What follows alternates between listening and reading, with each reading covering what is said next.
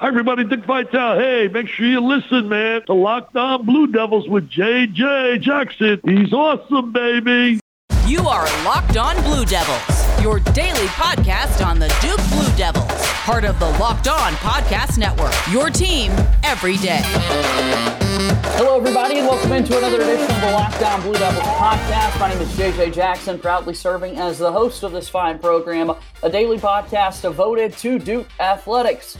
Football season might be around the corner, but as we know, Duke very much so is a basketball school. We love talking about our Duke in the NBA guys. Yesterday, spent some time diving in to Luke Kennard and Grayson Allen, Marvin Bagley III, what those guys are up to. And on today's show, I want to take the chance to talk about the Charlotte Hornets with my good friend Walker Mill, one of the co hosts for the Locked On Hornets podcast. Walker, thanks for the time, man. How are things? I'm doing well. I appreciate you having me on. And it is so nice to hear that you got the seal of approval from one Dick Vitale. That is excellent. I have heard him give some people the seal of approval, but not everybody, right? Like you got to really be on top of your game. And so I'm glad you have that. Put it in the intro, showcase that thing. So you're you're potting right, JJ. Like you're doing all of this very correctly, and I'm proud of you for doing so. Walker, I do it every day. I mean, there's just no better feeling than for Dick Vitale of all people to tell you that you're awesome, baby. Oh, so like, good.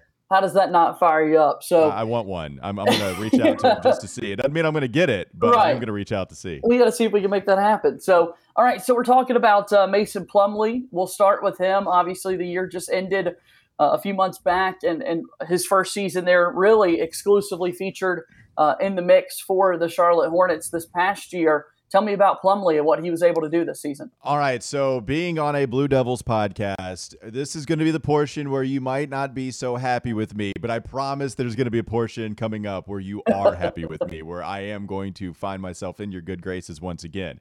This is not one of them. Mason Plumlee's old, man. 31 years old, right? Never been the number one starting center that has been somebody that's getting to these all star appearances, but has had a long NBA career. We know him coming, you know, to Duke and then beyond, being very athletic, big guy, always being a very good passer. But this was one of the worst statistical years we had ever seen from Mason, his first and only year so far with the Charlotte Hornets. This past season, we saw his points per game go to an all time low. That includes his rookie season. We saw his free throw percentage dip, uh, very much so. He's never been a, a, a strong defender, and some, you know, maybe that's a little divisive. Some people think he's better than given credit for. I, I just think Mason Plumlee's not the greatest out on the perimeter. He's not the greatest rim protector, and so I think the Charlotte Hornets really struggled with that. Now, to his defense, the Charlotte Hornets slash Bobcats have not had that rim protector in forever. Hence why they drafted Mark Williams in the first round this past draft, uh, this past selection process.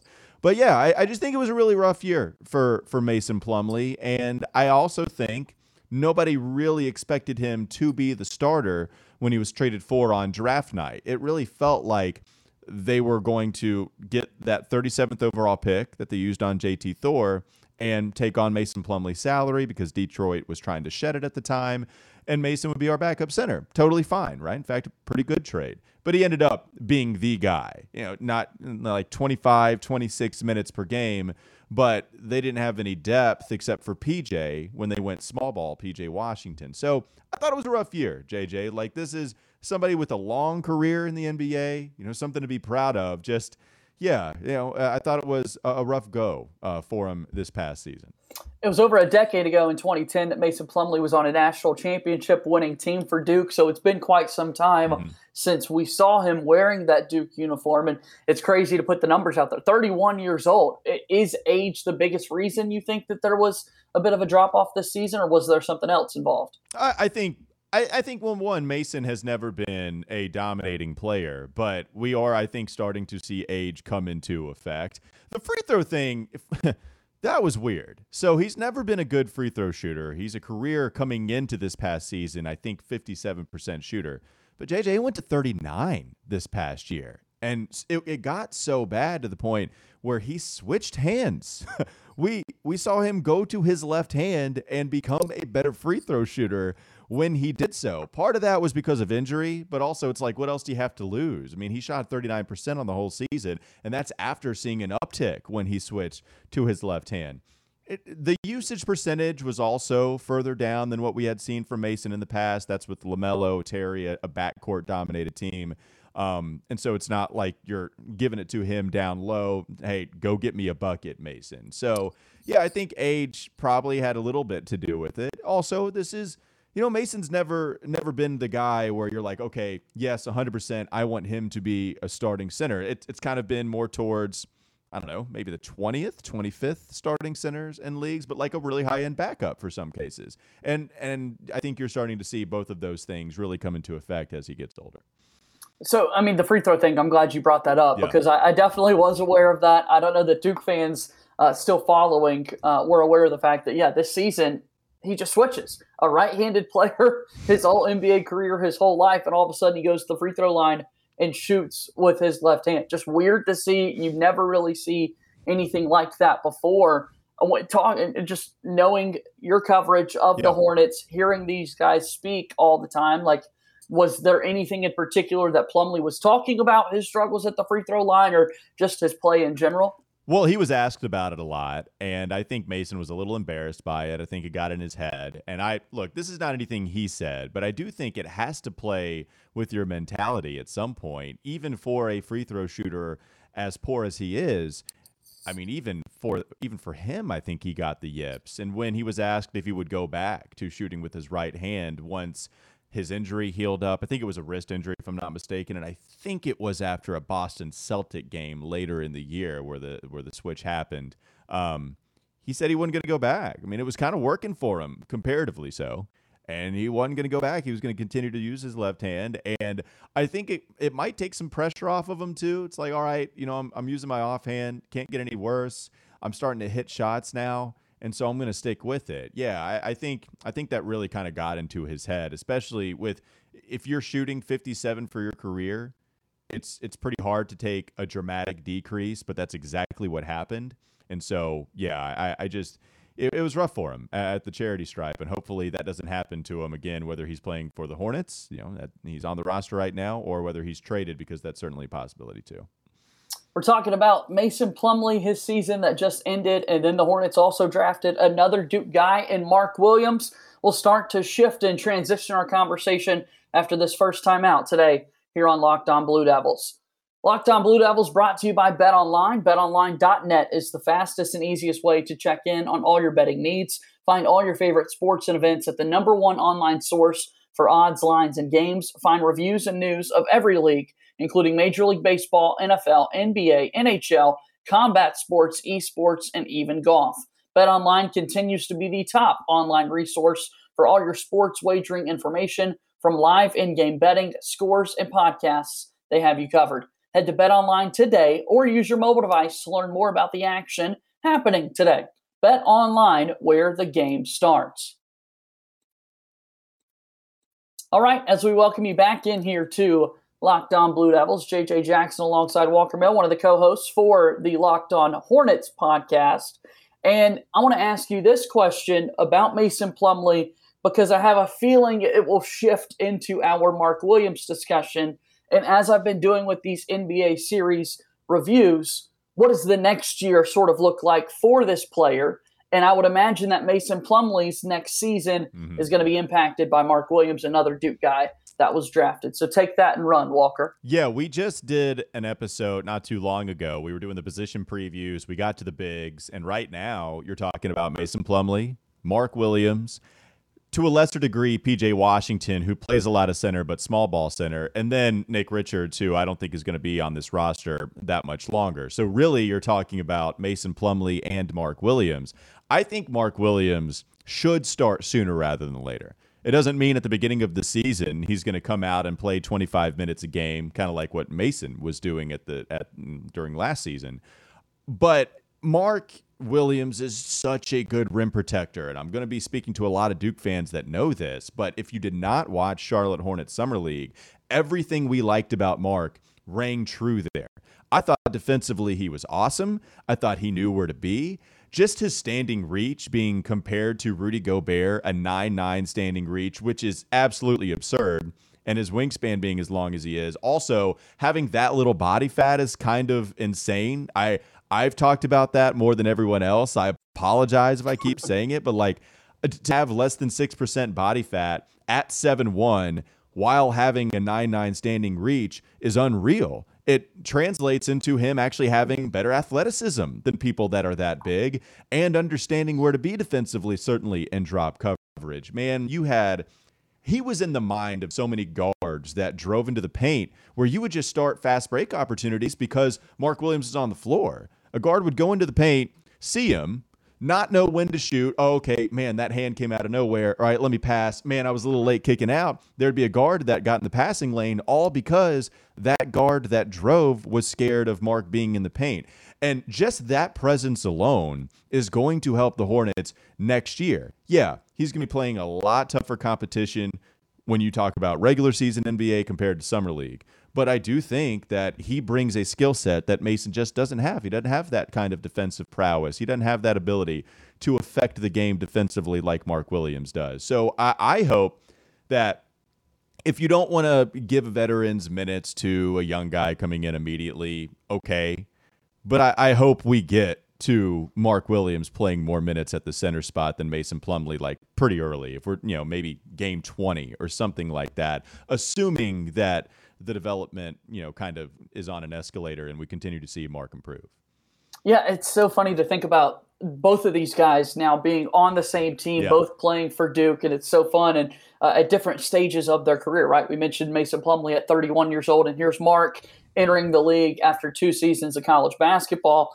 And, and to sort of remind folks once again, back during the pre-draft process, I let folks know, hey, I just went on Locked On Hornets. We talked about uh, mm-hmm. Mark Williams. What a fun opportunity that was for me to join your show, Walker. And the body fat was something that I explicitly remember telling everybody when I was yeah. doing kind of my, my hits for Mark why Williams. Why are we so obsessed? Prospects. I can't help it. I'm sorry. It's I say it like over that. and over again, man. It's unbelievable. Well, it's the athleticism that, right? Like it translates to athleticism, which is why it's so impressive. Not, not too many people are that tall and also have the ability to go finish at the rim. You know, what, what's funny is when we talk about Summer League, JJ, it, clearly competition is going to be so much better compared to the NBA regular season.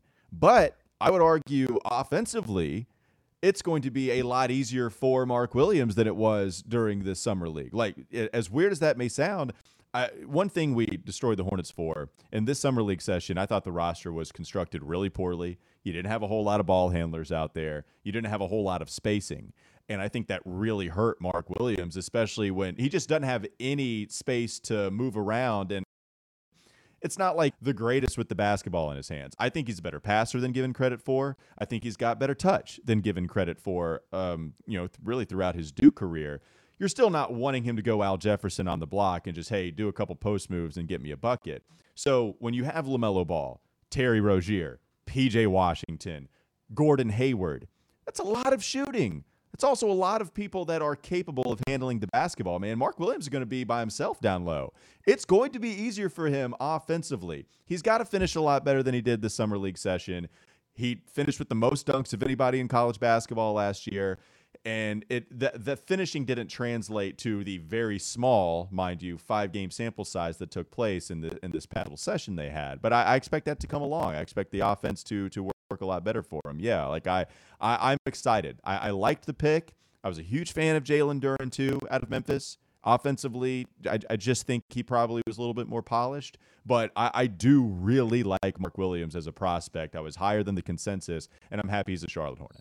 Yeah, I'm glad that you were able to bring up sort of the summer league because I think that was something that maybe Duke fans didn't necessarily stay as plugged in with to see how the transition went for a guy like Mark Williams. But the 96 dunks as you alluded to from this past season. And the other stat that I keep loving to throw out to people, Walker, talking about what he was able to do this past season. Mark Williams was the only player in America to shoot greater than 70% from both the floor and the free throw line. Like, I think any team's going to be thrilled with that yeah. if you can have that type of production.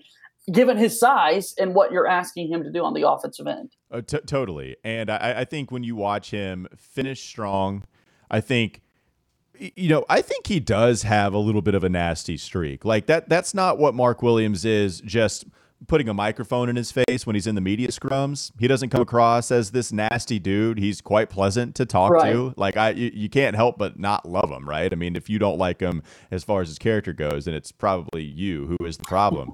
But you know, on on the court, you know, he'll dunk and yell in your face you know he he's not going to back down from anybody. He'll, he'll bang you know like it, it's not it's not like he's going to shy away from any physicality. And i think the ncaa tournament run one of the reasons i liked mark williams a lot was because of the improvement that constantly took place with him. Last 10 games of his freshman season really showcased that talent. Comes back this sophomore year really was pretty good and then i think had a strong ncaa tournament run especially against michigan state gives me the Dirk Nowitzki step back fader on the baseline. I think you saw a lot of his passing ability just on short rolls and even just you know being mindful of guys that were cutting towards the basket. So I, am excited to see what he can do with space. He even said himself. I asked him this during um, a practice uh, media availability. He said, "Yeah, like I, I think I like the space. I, I think it should make things easier as far as decision making goes. Already a smart player." um, I, I am excited to see what he can do. Like we we we've been needing this type of player for so long in Charlotte, and, and I I don't want to put unfair expectations on him during his rookie season. I, I just. I've just been so starved for rim protection, JJ. Like I want it now, and so that that's what I'm hoping to get from Mark Williams. Well, I think you might have got it because he's yeah. really good at it, and and it's been so much fun to see him over the two seasons. You mentioned the last 10 games of his freshman year. His last game of the freshman season goes out with 23 points and 19 rebounds and really set it up for the sophomore year that we just saw. Comes from the big basketball family, like we talk about. His sister Elizabeth has her jersey right. number retired in the rafters at Cameron Indoor, one of the very few women's players to have that honor at Duke, and now uh, playing in the WNBA herself she was the first person right there by Mark Williams' side with the rest of his family when he was drafted. So, Walker, take me back to draft night. When we go back to draft night, did you ultimately think he would be a Charlotte Hornet? Um, you know, draft night was a whole bunch of different night of emotions for me. I I really like Jalen Duren. I, I liked Mark Williams. I would have chosen Jalen Duren if they were both available, and they were, because I, I think Duren more athletic. I think offensively has a little bit better potential. Maybe not even the shooting potential, but he's just more athletic, and I thought he could get out of the floor faster. There were a few things. It did not. Both things are true here. Really like Mark Williams, just really like Jalen Duren. I got more angry at the trade for the Hornets than so the player they decided on. If you like Mark Williams better, fine. You know, there were plenty of draft evaluators that thought that. The the whole not wanting to bring in two young players and instead because of the shift you were going to take this next year trying to become a postseason team thinking two young players were going to be the detriment to that didn't make a whole lot of sense. And then eventually you get a worse denver nuggets pick that is lottery protected. Um, so i just didn't like more so the trade. I thought jalen duren was going to be a charlotte hornets uh, charlotte hornet once he was available. You know if you were to ask me coming into the draft I, I would have thought it was Mark Williams, but Duren fell, and I thought eventually he would be that selection. So yeah, it, it was a very weird draft night for the Hornets. Very weird because they also have the trade up for Bryce McGowens. Just a couple things I didn't expect from them. And ultimately walk away with Mark Williams, yeah. a part of the Charlotte Hornets franchise. Now you've got two Duke guys and Mason Plumlee and Mark Williams. We're going to take one more timeout on Locked On Blue Devils today, and we'll wrap up the show right after this. Thank you so much for listening to Locked On Blue Devils here today and making us your first listen and first watch each and every day. Get more of the ACC by making Locked On ACC your second listen every day with host Candace Cooper and the local experts. For example, I'm on the Tuesday show every single week. We take you across the conference in 30 minutes. Locked On ACC, football season is here. Make sure you make Locked On ACC your second listen today. Welcome back in here to Locked On Blue Devils. JJ Jackson alongside Walker Mel, the co-host for Locked On Hornets. So I just want to kind of talk about Duke guys that mm. have had parts of their career in the city of Charlotte to close us out here, Walker. You've been a long time Hornets slash Bobcats fan yourself, growing up there in the yep. state.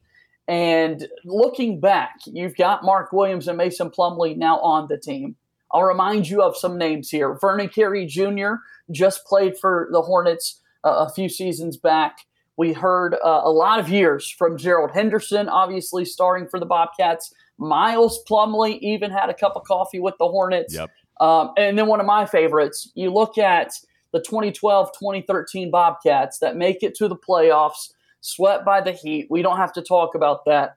But the big fella starting alongside Al Jefferson was Josh McRoberts, yes. who I just absolutely adore. So I just wanted to hear Walker Mill's thoughts on all the Duke guys that have donned that Charlotte Hornets jersey over the years.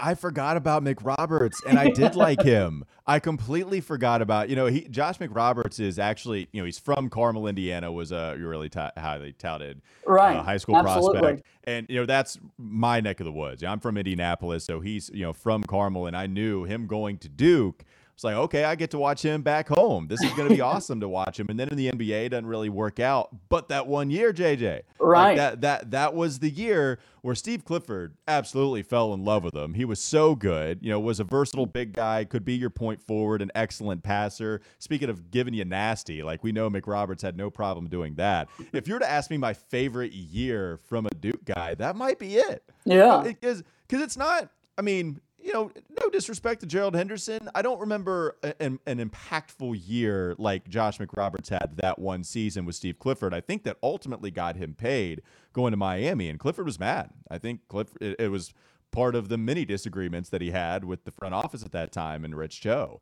and and didn't like that. Um, so more so, yeah, com, uh, you know, I, I think the other guys that that come to mind, like when you talk about Vernon Carey, I always thought he should have been given a better shot there. Um, so you know, I, th- I thought, and sorry, my dogs are fighting in the background. Of course, that's what's taking place. But um, but Vernon Carey, I always thought should have been given more of a of a shot because I liked his offense. You know, he had the one game against Brooklyn where he scores over twenty. Right. I, I always liked him more than Nick Richards, who ultimately the Hornets decided to keep in that Ish Smith trade, sending Vernon to Washington. But yeah, like the name that sticks out to me the most is Josh McRoberts. Like that's a pleasant trip down memory lane and you think about that year that he had with the Bobcats, and from the Duke perspective, just totally different than what we saw. He played two seasons for Duke yeah. uh, in his college years. You know, the lefty, a buzz cut. I mean, just your your typical right. Duke basketball. Very different from his Bobcat long hair. So days. different. Yeah. I mean, full facial hair, and then the flow that he was rocking. No, he was rocking it, man. It looked so good as that thing was just waving in the wind that was caused by his speed down the court. Yeah, excellent. So good to see Josh McRoberts be an impactful player. Let me uh, let me get you out of here with Gerald Henderson. You mentioned him okay. just a little bit, and he's such an integral part of the Charlotte community now. At this point, that his playing days are over, and I mean, what a fun player he was for Duke for three years. I can think of some incredible dunks that he had in ACC play. Uh, and then the fact that, you know, again, I've said this multiple times, I'm a Charlotte Hornets Bobcats fan my whole life, as many Duke people are growing up in the state, that one of our guys was a top 10 pick by Charlotte and played there for so many seasons. Uh, yeah, I'm sure there were moments where you wanted a little bit more out of Henderson, but uh, still pretty pleased with the number of years they got out of him. Yeah, he played during a really unfortunate time. That's just how it is. And if you look at his impact, he would get to 12, 13, even 15 points per game during his averages here with the Bobcats. But I, you know, I, I kind of made that comparison to McRoberts having more of an impact, you know, being a facilitator, being a ball mover, you know, somebody that Steve Clifford really liked.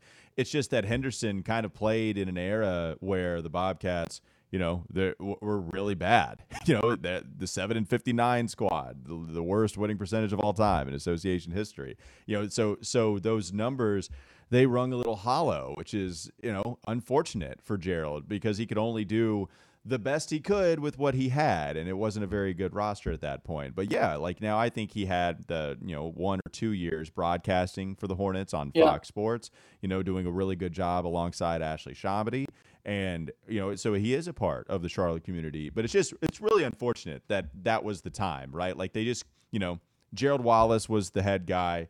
You know I, stephen jackson i think he was on that team you know with the both of those yeah. players you know leading them to a playoff appearance before um, you know eventually they would get bounced very early and very quickly. So yeah I, I i more so just think about hey player that actually gave you some decent numbers it, it just they they couldn't amount to any winning because the Bobcats organization it just it just was not as good as any other franchise at that time. But things are changing. We things are changing. They're Hope so. looking up Knock for the wood. Hornets. We Yeah. hope so. And uh, we've got Plumlee and Mark Williams in the Mhm. mix for this upcoming season. Walker, this has been a whole lot of fun. Thank you again for taking some time to join me on the show today. Hey, great talking uh, to you again, JJ. I really appreciate it. That's Walker Mel joining us here on today's edition of Locked On Blue Devils. That does it for another week here of Locked On Blue Devils. Thank you so much for all your support. Be sure to share this video with your friends. Give us a five star rating and review on your preferred podcast platform and more. That's going to do it for today's show. As always, go Duke. I'll talk to you Monday. My name is JJ Jackson. Thank you and good day.